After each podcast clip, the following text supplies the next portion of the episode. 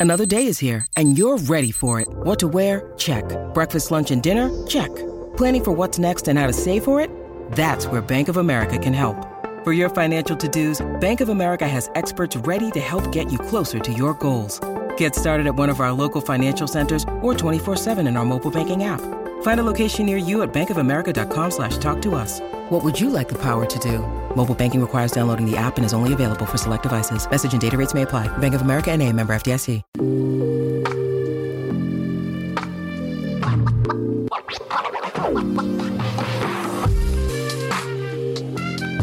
Hello and welcome to the Buckets and Tea NBA show. I'm your host, Cathryn Naiker. Thanks so much for tuning in to this week's episode. Today, I have one of the Raptors Republic's favorites. He's a freelance writer. He begged me not to give him an introduction, but I'm doing my best anyways. It's Oren Weisfeld. How you doing?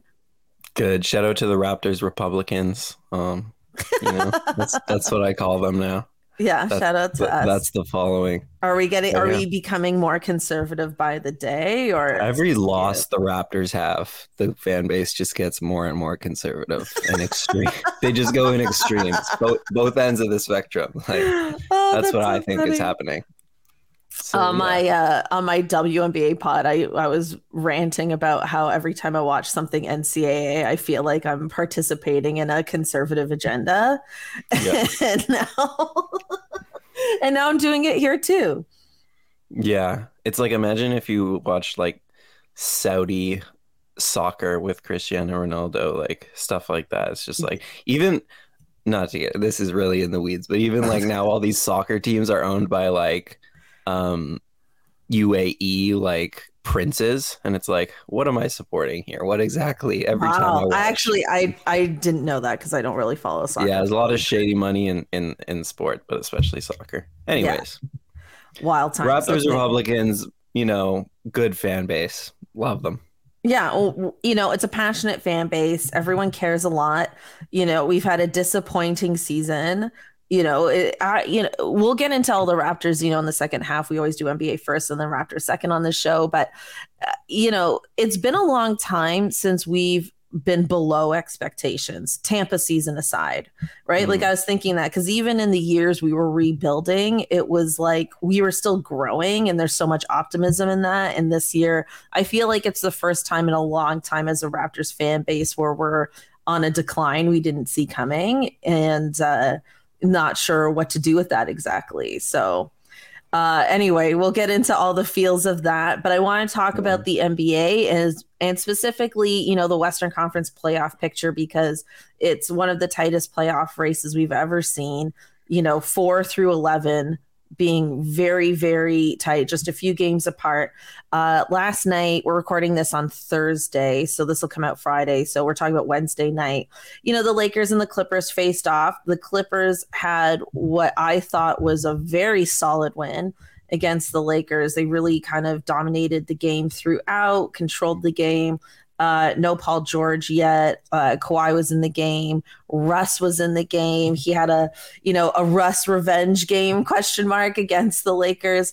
But I think, you know, one thing I wanted to ask you was like, you know, are the Clippers for real? Did they win the trade deadline by getting Russ? And, you know, in a four or five matchup, which looks like as of today would be against the Suns, do they have a chance? Yeah, I think the Clippers, in hindsight, made some shrewd moves at the deadline. Um, even beyond Russ, like Bones Hyland has been playing good for Mhm. them. Um, Eric Gordon's been been starting and playing really good for them. Plumlee's been good for them, and then Russ. Everyone thought Russ was going to be a, a complete disaster and ruin their locker room and everything. And yeah, he's been pretty good. Like he's not. He's definitely limited. He's not really closing a lot of games for them, but you know, Ty has him in a role that makes sense for him. He's around shooters that makes sense for him, and I I didn't think it would work out this well. I didn't think it would like ruin the locker room like a lot of people anticipated, but I didn't think it would work out as well as it has been. So kudos to Russ because I'm a Russ fan, always have been, and it's nice to see him actually succeed, especially last night against the Lakers who gave up on him. But in terms of like, did the Clippers win the deadline? I would say no, just because this is like the most all-in team in the league, and until they actually do something in the playoffs, like even like get to a conference finals at least, like until they do something like that, the Clippers are still a complete disappointment every single like like they're like they went all in on Kawhi and Paul George. You have to actually prove it in the playoffs for anyone to give you respect. Well, they did make it to a conference finals once, didn't they? Yeah. They Yeah. did in the bubble, yeah. In the bubble, and then Was it in the bubble or was it the year? no, it wasn't in the bubble. Um, they lost to the Nuggets, and then Yeah. they were in a conference final, I believe, against the Phoenix Suns. The year they were in the finals with Milwaukee, and then Milwaukee Okay. won. I'm pretty sure. Okay, so the next year. Yeah, yeah, yeah. They did make Yeah. one conference finals yeah, and then remember Kawhi was injured. yeah, yeah. and then they had to compete in that without him.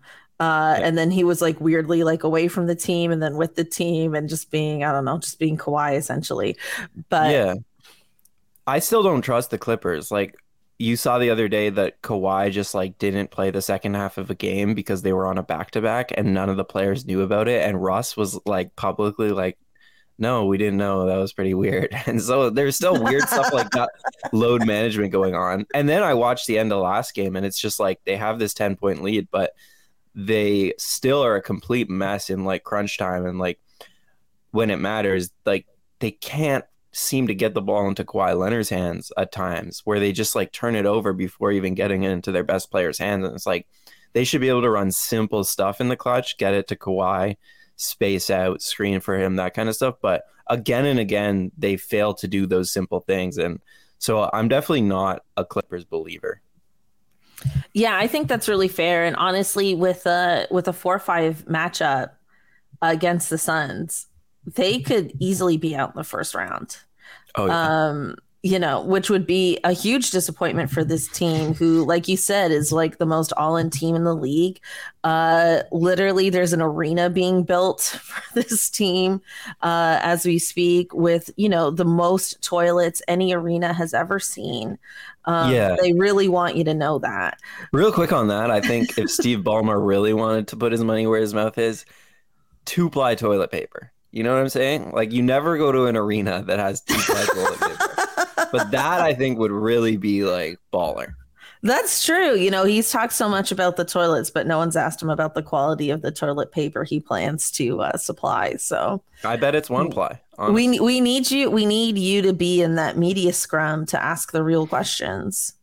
okay, someone fly me out to LA. Yeah, they should. Look, there's a. Raptors. There's a Kawhi, Norm Powell angle. You know, There's a Charmin angle. there's a Charmin angle. Frankly, they should just sponsor the whole trip. And Yeah. you know, I feel like I actually feel like that's really legit. That's really funny. That would go very viral for a Charmin.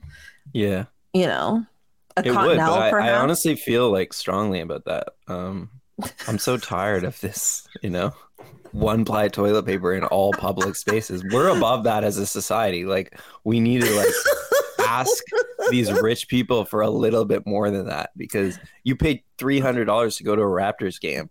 They're still giving you one ply. It's crazy. Yes. Uh, listen, I agree with you. I do think you spend more time in stadiums than most people. So Yeah, you've had a lot of time to think about this. Lots of time. Lots of time. Also spent a lot of time just sitting around in stadiums aimlessly thinking. So Yeah, like I've been to two games this year, so I haven't really put that kind of thought into it. But I fully agree with you. I support you. I didn't know this is where this was going. But yeah, sorry. no, I love it. I love the tangents on this podcast. Uh yeah. I really think you gotta you gotta get in there. Or at least, yeah, no, I think you could get in there. I was gonna say, or at least get some other media personnel that's there to do that questioning, but you deserve it. You deserve the moment. I do. And I'll be actually curious on a serious note to see if Steve Ballmer's genius toilet idea works because my theory is more that people just linger at halftime because they want to drink and talk and do stupid stuff in the atrium. I don't think it's because they're all waiting in line for the toilet. You know what I mean? Like when you come back from a Raptors game in the third quarter and it's like empty.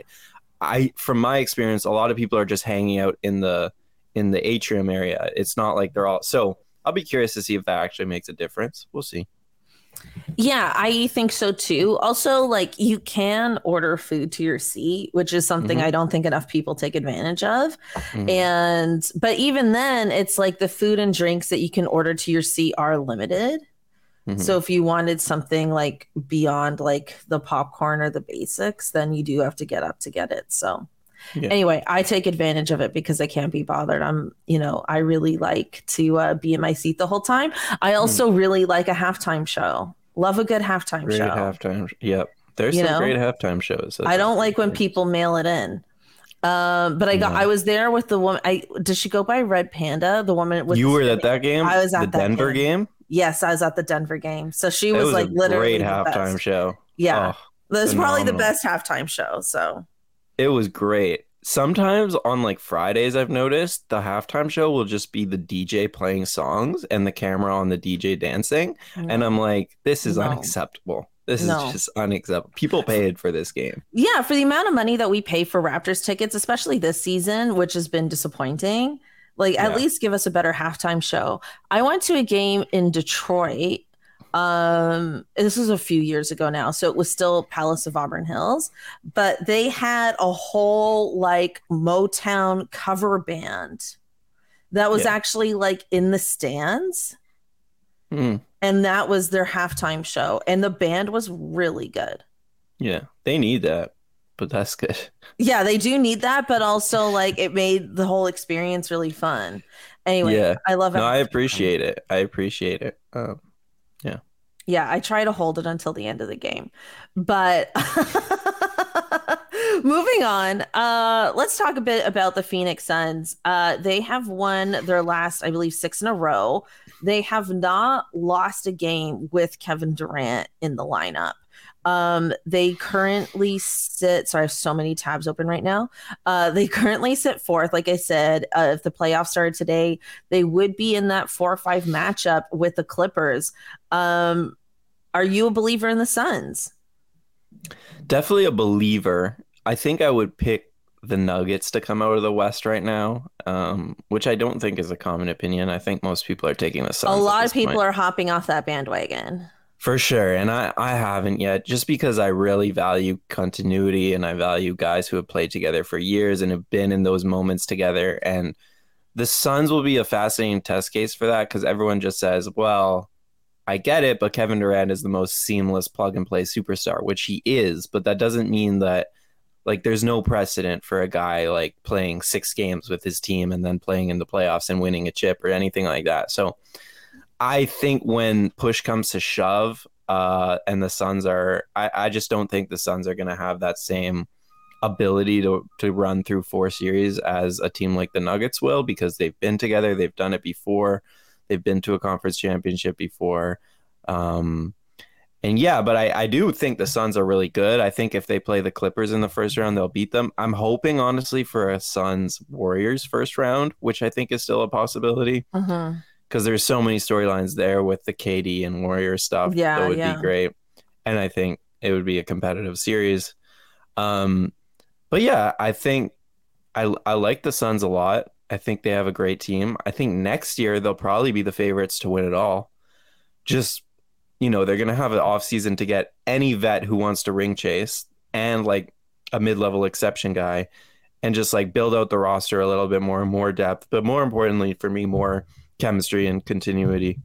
Um, so yeah, my my pick for this year is the Nuggets. They're playing tonight, those two teams on Thursday, so that'll be a Mhm. big game. And uh, how about you? That's where I'm at. Yeah, I feel like I'm a pretty big believer in the Suns. I so the thing is, I don't want to see a Warriors Suns matchup only because I'm a Warriors fan, and they are desperate for an easier path right now. Which we all know You is the Kings. The Kings, yeah. Yeah, you know, no disrespect to the Kings, but we all know it's the Mhm. Kings It's because disrespectful. it is disrespectful, but actually it isn't because you typically need multiple years of playoff experience to really get over the hump. And they Mm. are technically the defending champs, although they haven't necessarily played like it this year. But in any case, uh, you're right. The storylines would be amazing. It would be a better, well, I don't know if it lines up to be a second round matchup, but um, it would be better as a matchup, you know, deeper into the playoffs. But I Mhm. think with the Suns, you know, I feel like on one hand, you're absolutely right. He is probably the best, like, as we would say, like plug and play player. He could fit into any team, any rotation, any anything. He's one of the best ever, Kevin Durant. But I do think if the net or sorry, if the Suns go on to win it, then he's going to miss out on the whole reason he left the Warriors was that you know he wasn't getting the flowers that he wanted. It was the whole idea that he joined this team that was already great and then he helped them get over the hump. You know the suns when they were healthy were in the finals and now he joins this team and now he's going to get them over the hump to win a championship. And i feel like that narrative is going to become more difficult for him to escape now there's the whole debate whether that narrative's even fair or not you know like we look back at 2016, we look back at the situation he was in with OKC and Westbrook and how, you know, it was the move that actually made the most sense for him to do. But he really wanted to build something with the Nets to have something that he could claim, like, I built this team, I got this to where we needed to go.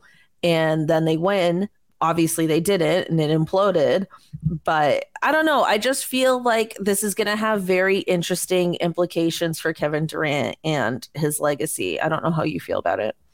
No it's it's a fascinating question. Like you asked in the rundown what a, a chip would do for his legacy and it's kind of, it's hard to figure out for a number of reasons one in the most simplest of terms if he won a chip he would have three and and that's just a big deal. Like yes. he, he would be inching upon four which is what curry and, and lebron have. And just like just at the end of the day i do think you look back on it and you go numbers like first before breaking each down into oh was he a mercenary who came and got them over the hump? It doesn't really sure. matter. At the, like 10 years from now it's going to be how many chips did he win? So that's a big deal the other thing for me that's hard to parse through is like if KD asked for a trade from Brooklyn, if he was the one who broke up the Brooklyn situation and wanted to go to the Suns, then I would say, oh, this chip is pretty meaningless. Like he had to do it with Brooklyn. But we all know that Kyrie completely ruined that situation. Basically, in my opinion, left KD helpless. And like, I didn't blame KD at all for asking for that trade once they traded Kyrie because it's like,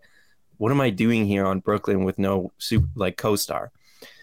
Yeah. So because he was kind of put in this situation where it totally made sense for him to ask out and, and to get traded, it's hard to blame him if he wins a ring with the Suns for not doing it like the quote unquote right way, like it would have been with the Nets, because he got screwed with the Nets and it was no fault of his own. It was, I mean, he chose Kyrie, but other than that, it was no fault of his own. So that's a long way of saying, yeah, it'll it'll be interesting how people form it. Um, and it, it'll also depend on his play a lot, right? Like if he is by far the Suns' best player in in a run to win, I think people will will kind of give him the credit he deserves. But if it's like Booker, and then KD is like a co-star kind of, then yeah, they're gonna say, okay, he just hopped on and and kind of helped them win it. Yeah, I think like no matter whether he wins with the Suns or not, he really has one of the more interesting, intriguing, and different uh, paths of an NBA superstar than most. Um, mm-hmm. When you really look at it, I feel like I would read a book about his whole career. It's been a very interesting, uh, a very interesting ride. But yeah, I think I'm a big believer in the Suns. I agree with you that continuity matters, and it absolutely does but this team just feels like the exception to that rule. I don't know. And then That's when you look at next year, you know, like Chris Paul isn't getting any younger, and I feel like they're going to be desperate to find someone who can take over his role. I mean, there's no like replacing quote unquote Chris Paul, but they're going to be desperate to find someone that takes over his role to some degree because I mean, how much longer is he really going to have? Like he's 30, he's 38, no? He's going to be 39 this year. I don't know, but he's old. Um, yeah, the Chris Paul on on like a nerdier basketball side of it, like when you just look at the names, of course they should be the favorite to come out of the West. But again, there's just something to me about the Nuggets. But with Chris Paul, I will say if the Suns are going to go all the way, he has to be a little bit more aggressive because whenever I, I watch them, he's always deferring, and teams are basically like not leaving him open, but they're they're okay with him getting somewhat open shots when KD and Booker are on the floor. And he keeps passing those up and, and like kind of resetting the, the offense. And I just, I think he will be, but he's going to have to have some games where he scores 25 points. Like, right. And, and he hasn't done that this season at all. He's just deferred. And yeah, once I see a more aggressive Chris Paul, then I'll, I'll even believe them a little bit more. Mm-hmm. Yeah, that's a, that's a great point. Um, let's move on to talk a little bit about this new CBA. So the NBA and the, you know, is has allegedly come to terms with a new CBA, although it hasn't been officially signed off on. And there's some things in the works, like a like a mid-season tournament which um, I saw Draymond Green has already been uh, critical of because it lacks uh, incentive for the players. He went on a whole tangent about how it lacks uh, financial or otherwise incentives for the players to care about this midseason tournament and that it mainly benefits the league. Um, there's also things in terms of like percentage of profits that go towards players um, from other league revenue that are shifting. And so essentially, how I read it, and Oren, I'm going to defer to you to maybe describe in more detail. But how I read it is, is that essentially there's a larger pie in that there's more money, but that the player's slice of that quote unquote pie stays the same. So mm-hmm. they're not necessarily making more money, even though there's more money coming into the league. No, I think they will be making more money, but so will the owners. Everyone's just going to be wait- making. oh, money. I see. Okay. Yeah, it's still I think it's a 51-49 revenue split, right? Um let me see. We can check. Yeah, 51-49 revenue split still. Um but yeah, there's there's going to be more money in that revenue split um and yeah. So everyone will be making a bit more money. I think I think the two biggest things that stood out for me are, are the in-season tournament and the stuff that Draymond also went on a rant on, which was like how they're basically penalizing teams who spend a lot of money, and they're making it harder for like dynasties and just like the Warriors and the Clippers of the world to build out a roster by spending a ton of money. Um, those two things I think will have actual big implications. The rest of it is just kind of nerd talk that's very legit. And uh, you know, the thing about the dynasties cuz I was I was thinking about this and you know, when you really look at it like historically like dynasties have been good for the league. Right? Like when you think about, you know, like the early Boston years and then, you know, you had the Lakers Boston rivalry, the Bulls, etc. Now with the Warriors, I, I just feel like like personally I do enjoy the league more when it's wide open mm-hmm. right? Like I think it's more exciting, but also like at the same time I have enjoyed watching these dynasties over the years. Like I like I love the Warriors, you know, and I think a lot of yeah. people do. And it, it's weird to go away from something that's been working all these years, but at the same time I wonder, this is like me putting on a bit of a conspiracy hat on. I wonder if in large part that is due to gambling being a real thing now that if the league is more incentivized to keep things more wide open and less predictable because gambling has become more part of the sport. You're right about that. That's a fascinating idea. I never thought Thank about you. that. Um, yeah, that's that's interesting because I'm gonna write about how like you you follow the WNBA, you have a podcast there, and basically there's these two super teams that formed in the off season, right? Yes and that has been good for leagues, like you said, to have these super teams. Dynasties slightly different, but same idea. Um, and I think where the WNBA is right now, it's going to be great for them to have these two super teams that everyone knows um, going into the season. Like these are the teams to watch out for. Maybe the NBA, the gambling point could make sense. I kind of just thought about it as like they're at a place where they don't necessarily need that like they have the viewers already and to keep the viewers maybe locked in a little bit more they want parity. I don't know that's just how i thought about it. Like the nba basically is no longer in a place where they need the super teams to push their product. That's um, also very interesting. Yeah because the WNBA, i believe they haven't had a repeat champion since like the LA Sparks in like the early 2000s. Like it's been a long time since they've had a repeat champion. They've had teams mm. win multiple championships like like the Lynx had a bit of a run and other teams, but it like year after year, it's always been another team somehow. Um, kind of like the Warriors more recently, where like they won, then they didn't win, then they won again. Um, so yeah, that is interesting that maybe they don't need that anymore. But at the same time, there's still always talk about like who is the face of the league right like that i feel like that's still a thing that people care about and there's always this constant oh, shift to like get over the, the ratings hump with the with the nfl which i'll never understand because i don't watch football um mm. um yeah like I, I don't know i feel like maybe they don't need that but also there is this there's always a desire to have like who is that new face of the league? I personally love it when there mm-hmm. is more than one face of the league. Like i don't think it needs to just be lebron's league or just kobe's league or whatever like but i don't know. But maybe that's just me because i'm a sicko fan. Okay. Yeah there's a lot to say there. I'm a sicko fan too which is why real quick tangent on the side is why I don't like the play in tournament because I watch the NBA like all season regardless. I don't need like a a tacky thing to add on to it to make me more interested. Like I'm already into it.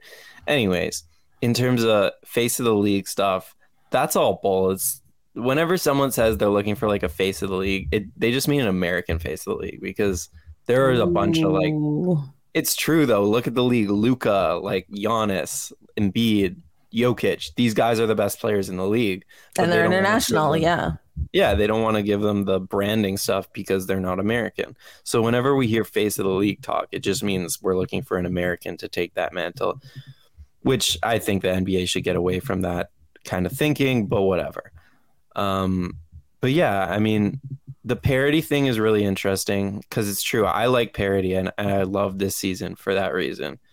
Um, but at the same time, it's not like we're having a parity issue under the current CBA, right? Like the Clippers right. and the Warriors are spending a ton and they're not winning, at least this season. And even last season, the Warriors, like, in my opinion, got like a lot of stuff went right for them. They were not some super juggernaut team that like cleared the, the right. Like no, a lot broke their way. They got healthy at the way. right time. Yeah, exactly. So I didn't think anything was really necessary to change the parity stuff, and I agree with Draymond the biggest thing is like you're disincentivizing spending, which I think is the worst thing you can do just because on the other side of the ledger are, are you're giving advantages to teams that are cheap. And that's the worst thing. The, like we're fans of the Raptors who like are owned by Bell and Rogers, these like huge conglomerates that make billions of dollars and yet like they won't go into the luxury tax. And it's like can I swear on here? It's like yeah, you can.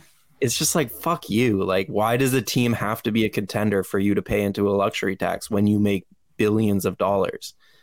I, I don't think we should like be conditioned to just agree with that. So these kind of rules are just helping out MLSE and, and stuff like that, like who who aren't willing to go into the luxury tax.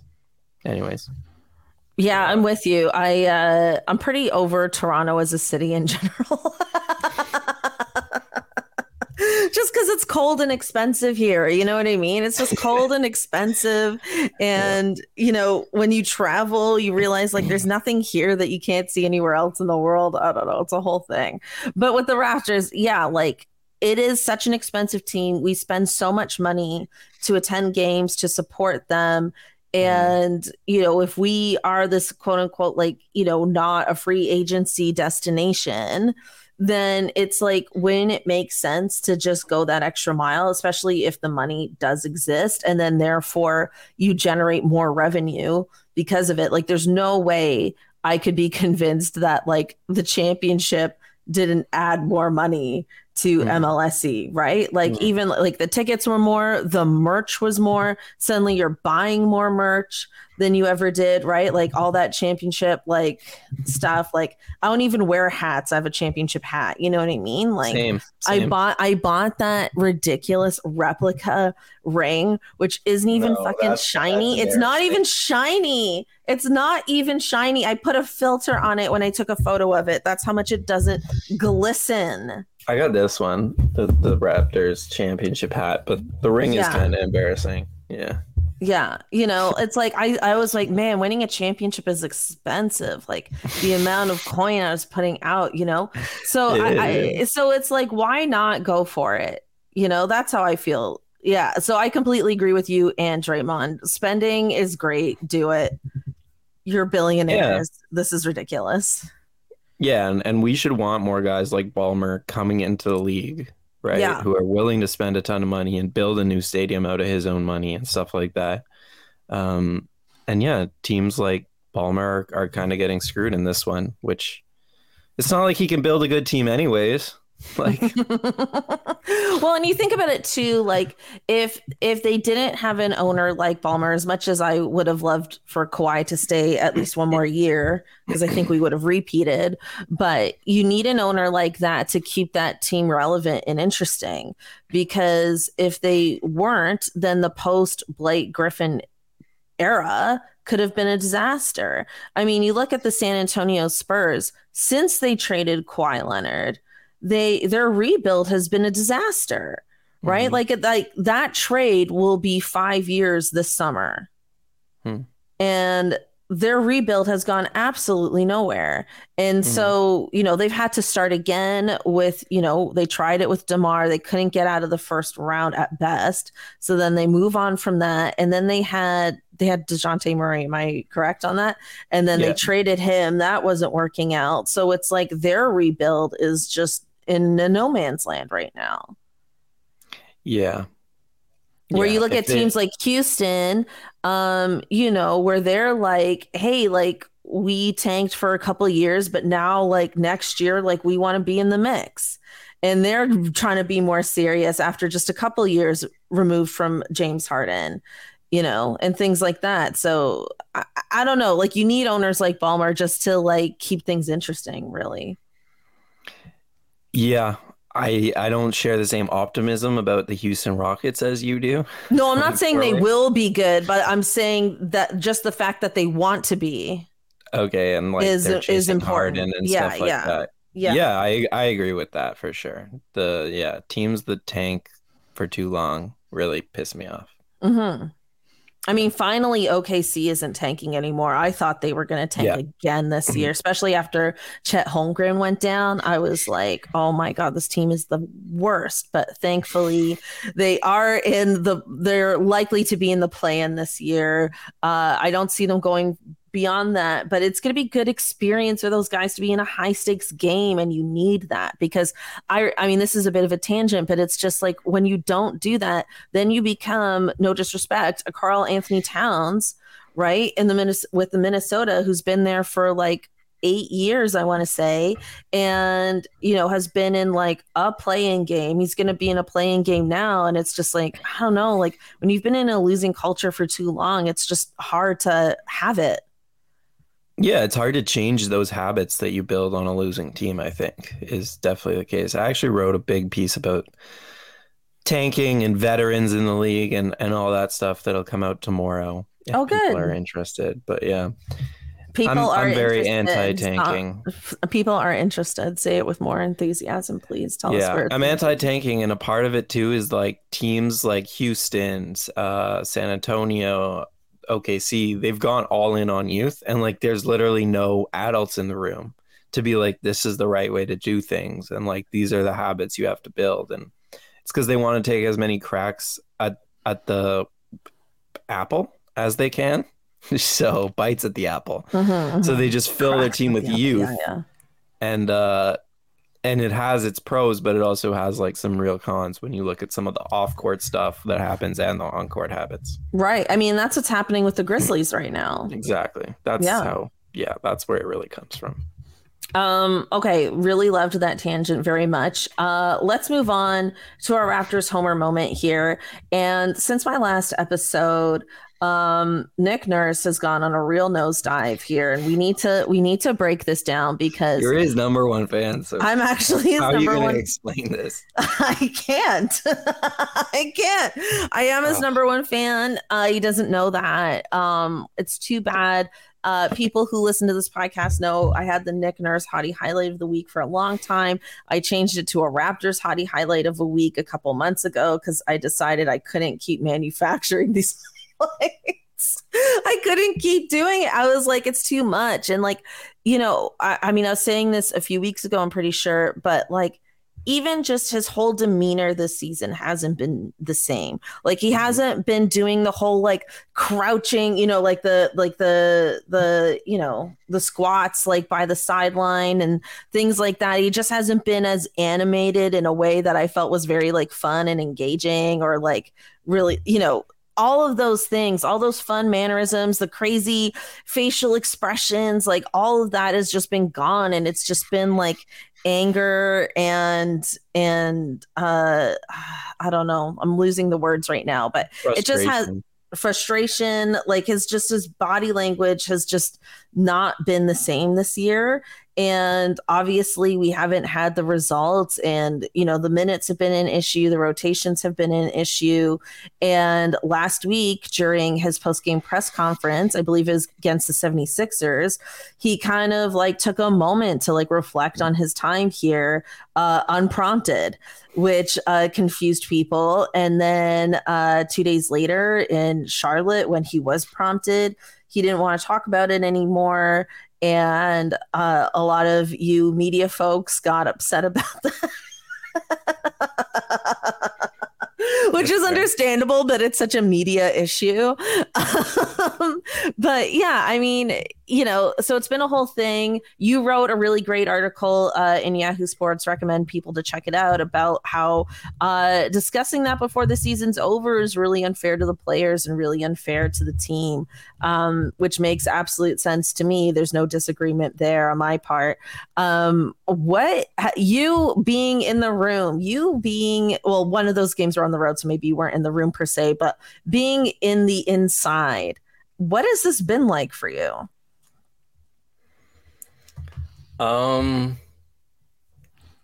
that's a loaded question. I mean the, he's definitely frustrated and the season is definitely worn on him. Like just just in the way that he like you said acts on the sideline but also in the way that he talks to the media. Like he used to be very respectful no matter what the question and answer every question and yeah just just treat us as uh, just as good people. And and this season like it's a human thing where it just seems like he's he's worn down and there's certain issues he won't talk he won't be talking about like and, and there's certain comments or questions you can ask that will really frustrate him immediately. So that stuff is is um I guess it's frustrating from a media standpoint just because it is his job to like it's not a fun part of the job. I understand that and he's a human and so a lot of this stuff can wear down on you, but it is his job to like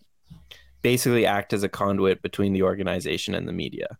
Right? So that there's a lot of responsibility there and it's a huge part of any head coach's job and so you he has to like recognize that that's his job and the comments he made the other day were just like a failure to recognize that or a failure of foresight or a moment of weakness where he just went on a rant that he maybe regretted after. But as the head coach, you can't invite unwanted noise into a locker room when it's literally your job to keep it out.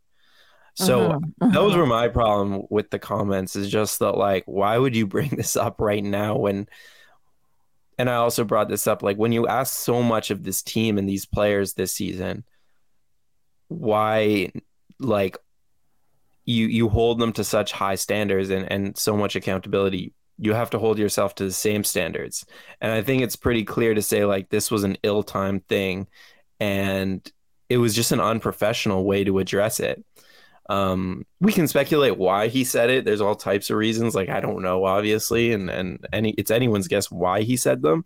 But to me, it doesn't matter why he said it. It's just the fact that he said it in the first place is pretty. I guess it's just kind of amateur. Yeah, I think uh, it was um, like you said, a moment of weakness. I think he just had a moment where he let his guard down and then immediately regretted it. And then that's mm-hmm. why he didn't want to talk about it again when he was asked about it because he knew it was a mistake and to mm-hmm. uh, answer those questions and dwell on it would be probably to admit that mistake or to double down and go even further which would be worse so mm-hmm. i think that's exactly what happened and you know, the writing's on the wall now. And I look before this season started, we were, you know, really high on Scotty Barnes, really looking forward to, you know, where in the playoffs we could potentially land, how we could grow this team. I created the Nick Nurse Happy and Angry at Refs calendar. Uh, shout out to mm-hmm, people mm-hmm. who bought it. I really appreciate sure. you. You know what I mean? But it came from a very different place as a fan. You know what I mean? And, you know, I'm as big of a fan as I have been of Nick Nurse, I'm certainly not blind. And I can see that like there's been a massive disconnect between him and the players, but also the front office. Like I have this feeling slash theory slash everything unconfirmed, another conspiracy hat that when this team so I've personally never been a, a big fan of this whole six nine vision. Personally i'm just not a fan of it. And i think in this season when it wasn't you don't work- like tall guys well first of all I'm, I'm, a tall woman and i love tall men but aside from that aside from that uh no it's not that i don't like them being tall. It's just like as long as there are guys like Giannis, Embiid, Jokic in the league you need guys that can match up against them defensively. And having an undersized center and committing to that to me doesn't make sense. Like mm-hmm. why would you put like i love the versatility part of it but why does everyone have to be the same height? You know, I mean, look at how much better we are now that Jakob Poeltl's in the lineup, right? Mm-hmm. It's like just having a bigger guy at center makes a huge difference. And I feel like we were forcing guys like like Pascal to play center. Can he play center? Yeah, he can play center, but is that what's best for him? Is that what's best for us? No, I don't think so. I just think we did that because we lacked options. Mm-hmm. And so there have been roster construction issues in addition to everything else. And I think, conspiracy hat, that Nick Nurse and the coaching staff were hoping that Masai and Bobby would make bigger moves. And then when they didn't, and they were like, actually, it's up to you now, it was like, oh shit, what are we going to do? Because I feel like when Nick Nurse first started as a head coach here, you know, he was praised for being innovative. And I think over the years, he became the opposite of that. He became stubborn. Mm. And I don't know why that happened. And so I feel like that might have been because of a disconnect between, between him and the front office, in addition between him and the players. Yeah. It's a lot. I know I just threw a lot at you. Uh, no, and uh, honestly, the I don't know. Like, no, how, it's a conspiracy hat. Nothing's proven. Yeah, it's it's definitely hard to say uh, where the issues are, but like even the front office, whether or not there was a disconnect before this happened, there's no way the front office heard those comments and said, "Oh, this is a good thing." Like think about it from a front office's perspective, where they they know that a huge part of the coach's job. And when you go through like a, a, head coaching interview process in the nba a huge part of it is media because masai and bobby these guys know that like it's it's the head coach's job to ensure that all of this stuff all of this outside noise is is mediated or is tempered down a little bit. And that's the coach's job. So when nick nurse goes out of his way to make these comments and and basically invite speculation in they're thinking about it like why would we feel comfortable going forward with this guy at the helm of our team acting as a spokesperson for our team when he's making these unwise comments? Yeah like, i feel like something happened. I don't know what but i feel like something happened. Yeah. Yeah i don't want to speculate about that stuff. It's definitely possible I, i'm the speculator. Yeah let, let it be clear. it's definitely possible and if something happened and this was his way of kind of an fu to the organization, then that's possible. Um, it wouldn't be very professional of him. No, not at all. Yeah, definitely unprofessional, no question there. Um, it's just like I guess like as a fan, and I'm an outsider, so like I haven't really like met him or interacted with him in any way. But it's just disappointing because I really felt like we had like an a Gregg Popovich, erik Spoelstra type coach here Yeah. that could be here for the long haul, you know, and like that's such a gift to have in this league when there's constant turnover with coaches. Like very rarely does a head coach last more than five years with a team. And I thought we had that guy, and then it, it's pretty clear that we don't, you know, and it's clear. I mean, he's made it clear uh, at this point that he needs a fresh start somewhere. I'm sure there will be many teams, not just the Houston Rockets, which have been rumored, uh, that will go after him this season because he is a championship coach and he does have Mhm. a good reputation. And he did kind of like, um, he, I will say he influenced, not created, but influenced a bit of an era around versatility. And you see teams doing more, bo- well, not just box and ones, but you see that more too. And like other people trying to scheme in a more versatile, um, fast paced way. So he Yeah. has had a lot of influence. And I think, you know, is he a good coach? Yeah, I do still think he is a good coach. Um, he's clearly not right for this team. Who knows what this team's even going to look like next season? Um, you know, there's that too. But yeah, it really does feel like it's the end of an era. And I feel like, you know, when we start talking about like what our plan is going to look like, it feels like there's less incentive now for this team to try and make some sort of a playoff push um, because everybody sort of knows like the writings on the wall, so to speak. That's how I feel. Yeah, I share that disappointment with you because until a couple weeks ago, I also thought that Nick Nurse was going to be around for the long haul. I still think he's a really good X's and O's coach, and and all the stuff you said about especially defensive concepts that he introduced to the league is true. Um, but yeah, I, think what you said about being stubborn, like you have to adjust in this league, and especially now, like part of that piece I wrote too is that like young players, the league is getting younger and younger, and young players have more and more power. And so you can't really be this like old head, strict Tom Thibodeau coach who doesn't adjust. And like credit to a guy like Thibs who it, it appears at least that like over the years he has adjusted in how he treats the young guys and and all that stuff. And maybe the problem with Nick is that he failed to make those same adjustments. Um, because otherwise it's not like he's not a good enough coach to be around for a long haul, but is he are the relationships with players in a good enough place for him to be around past five years because that's that's what's really hard it's like being around guys every day for five years you're gonna wear on each other unless you're a really special gregg popovich level human where Mhm. you know when to pick your spots and when to get at guys and when to be nice to guys and also to do off court stuff like you always hear gregg popovich doing just like teaching guys about the world and and not only concerned about basketball, which I think Nick very much is. You never hear about the Raptors doing some of those, you know, off court stuff, whatever it may be. That's true. So yeah, yeah. And what you said about the play in is also true. Like if I was a player at this point in the season, I would be like, just get it over with. You know, like these comments don't help me want to compete.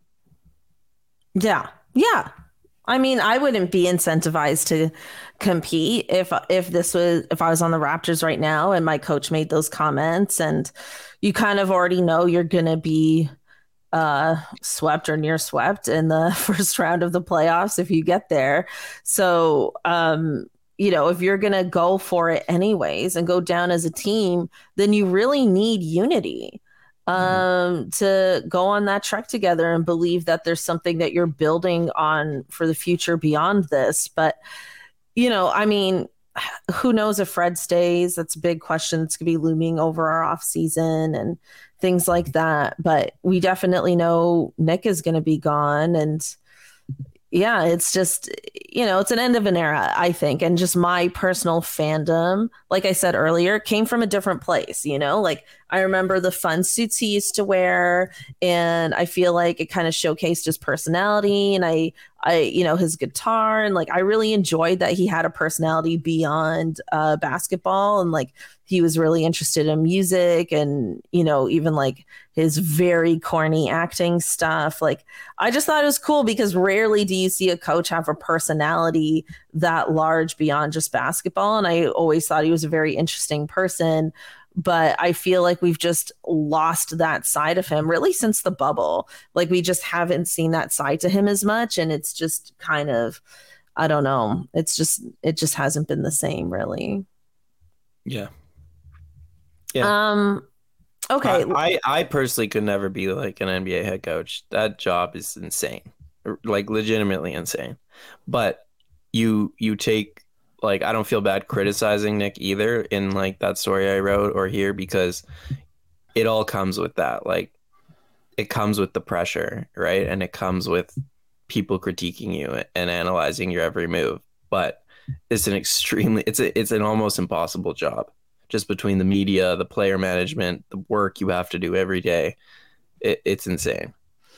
Yeah, Steve Kerr recently did um uh an interview with uh Bobby Bob Bob Myers, Myers, that's his name, yeah. yeah. with Bob Myers, and it was so funny because Bob Myers was like, "Thanks for sitting down with me," and Steve Kerr was just like, "Well, you're my boss, mm-hmm. so you know, I guess I have to do this interview."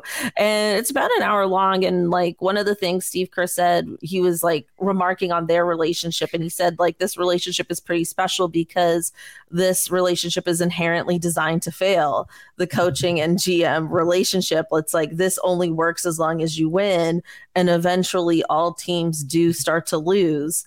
And the fact that they were losing, but were able to recover and win again together was, you know, special and unique and, and different and how usually when a team starts to lose the coach is gone and yeah, you know, I realize like, yeah, like that is often how these things go. And it's most coaches only survive for so long anyway. So maybe this was more inevitable than we uh, initially realized at the start of the season. But um, mm-hmm. anyway, we we started talking about it a bit, but let's talk about this Raptors team and you know the two regular season games we have left before this plan um how you know we kind of touched on it a bit about how we feel like you know there might be a lack of motivation to keep going uh beyond the plan um yeah is that more or less how you're feeling beyond the nick nurse stuff yeah especially after last night's loss to the celtics i'm I don't know. I I'm out. Like I, I don't believe in their ability yeah. to win two and play-in games essentially, and like win back-to-back play-in games. And now it's it's looking like, in all likelihood, they're going to be the nine seed, and they're going to have to win two play-in games, even just to get into a first-round series with the Bucks, who everyone believes is the best team in the league across the board, pretty much. So it's not. Yeah, I, am kind of counting them out to be honest. Um, I'm betting against them. Like I, I think they'll probably win one play-in game, and then they'll go on the road and face Miami or or Atlanta. And I just the team hasn't shown me enough this season to where I can put my faith in them and say, yeah, they're going to win back to back high pressure play-in games, one on the road. I completely agree. I just think the the motivation just isn't there. I think this team would rather just call it, move on, and then see who we are next season. Um, yeah, I uh, I have also kind of been out on this team in the last week or so. Um, these two games against Charlotte, I was just like, if I didn't have this podcast, I wouldn't really be tuning in. Honestly, like that's like those are tough. You know, so tough. shout out to uh, the other sickos listening to this podcast who are like in it for the long haul. Uh, we definitely appreciate you. But yeah, I think two more, it, two more games, two more games. Then this is done. Um, you know, it looks like we're going to be facing the Bulls in the play in for the first game. So mm-hmm. I think that will be a fun competitive game. Who knows uh, who will take that one, but I wouldn't pick us to win against the Heat or the Hawks. Um, yeah, but I, like, tell me a better like cherry on top of this Raptors season than DeMar hitting a game winner against us in the play-in tournament. Listen, it just feels like that's where this is going. I thought that was going to happen last year when the Bulls started doing well. I thought, oh no, we're going to see each other in the playoffs or in the play-in, and DeMar's going to hit that game-winning shot, and blah blah blah. I mean, yeah, that's very much what could happen. Um, I remember one time it was last or season. Kyle. Or Kyle. That would be even better. Yeah, or Kyle. I mean, I think like last year, like DeMar had like a dunk on Chris Boucher, and Chris Boucher looked like he lost his life, like his soul left his body after that dunk. poor thing. Love Chris Mm-hmm. Boucher, but I'm just saying, like, yeah, that that is looking like where this is heading. And then we're gonna have a whole off season of speculation between uh mid-April and July, essentially. So uh I do think these comments clarified the offseason. Like to me, it, it's looking like they're going to bring back the gang with a new coach. Which you really often, think so? Uh, yeah, I think the starting lineup will be brought back. Um, oh, not, okay. not as confident about Gary Trent. I, I would bet the starting lineup will be back. And like usually when a front office is like, let's just run it back and a new coach will fix, fix things. I, I'm like very skeptical of that idea because just blaming it all on the coach is not usually a good idea. And I don't think this season has been Nick Nurse's fault by any means, but they know a lot more than we do. And if there's been some real like interpersonal dynamics between the coach and the players and and a fresh start maybe is what they need. Um I do think that clarifies things. Like his Well, comments just making it seem that way and and them not really doing anything at the deadline. Um it feels like that's the direction it's going in. Yeah, I mean, and typically teams will replace a coach before they take apart their whole team. Yeah. I mean, that was another thing when all the tank rumors were happening before the trade deadline. I was like, typically you get rid of a coach before you do that. So, yeah, that makes a lot of sense to me. I feel like, you know, if you're Fred, you're definitely going to explore what other options are out there. Right. Like if you Mhm. want to be on a more winning team. Yeah, I think so. I think so. I think he's definitely going to explore what other teams have to offer him. And I think it is going to come down to the money for him. I think he will sign with the team that pays him the most. Um, but also, why wouldn't he? I don't know. I think there's a lot of teams that are going to want him. There's a lot of teams that are going to want him. There's not going to be a lot of good teams with cap space to outright sign him. So he could force a sign and trade to a good team. But my thing with Fred it really just comes down to I think he really likes Toronto. Aw. And money's going to matter. Like they're going to have to pay him what any other team would. But I think he appreciates his situation a lot in Toronto. And Well, he had a good yeah. interview with Taylor Rooks talking about that too. I mean, he says it at every opportunity. So That's very true. And honestly, Oren, that takes me to my Raptors hottie highlight of the week, which is Fred and that interview. It was honestly not a week of a lot of hottie highlights. Let's be real. It's pretty low week for us, but Fred doing that interview was a bright spot. Uh yeah, he does talk about how much he loves Toronto, which is great. I mean, he's from like Illinois, which is not warm, so maybe he doesn't care about how gray and cold it is here uh, all year round as much. Uh, also, Gary Trent Jr. always talks about how much he loves Toronto as well, and he was like It's repping Raptors though. merch and stuff. You know, Yeah, but his he- he dad talks played about- here. he talks about like his love for Toronto, but he doesn't talk about like Fred will be like Bobby and Masai took a chance on me that I'll never forget. Right? Right. And I feel like that's a bit different. He's played his whole career here. He- Yeah. His relationships are really what I mean more than like the city itself. Okay, fine. That's the read I get. No, no, no. I agree. Uh, definitely check it out. It's uh, the interview Yeah. Bleacher Report. Shout out to Um, Taylor Rooks. yes shout out to taylor. It was a really great interview. Um and yeah so you know uh next week we'll probably be looking at what seems like the end of the raptors season uh, and we'll be able to reflect more in a greater existential way. But until then oren thank you so much for joining me. And uh for people listening uh where can we find you on the internets Um, my Twitter handle is right here at Oren Weisfeld. And the story that I referenced a couple times will be in The Guardian tomorrow, Friday, April 7th, about tanking and vets. And it was one that I worked on for a while, and I think it's super interesting. So that'll be my last big feature of the season. And so, yeah, go read that. Uh, thank you so much, everyone, for joining us this week, and we'll catch you next time. Bye.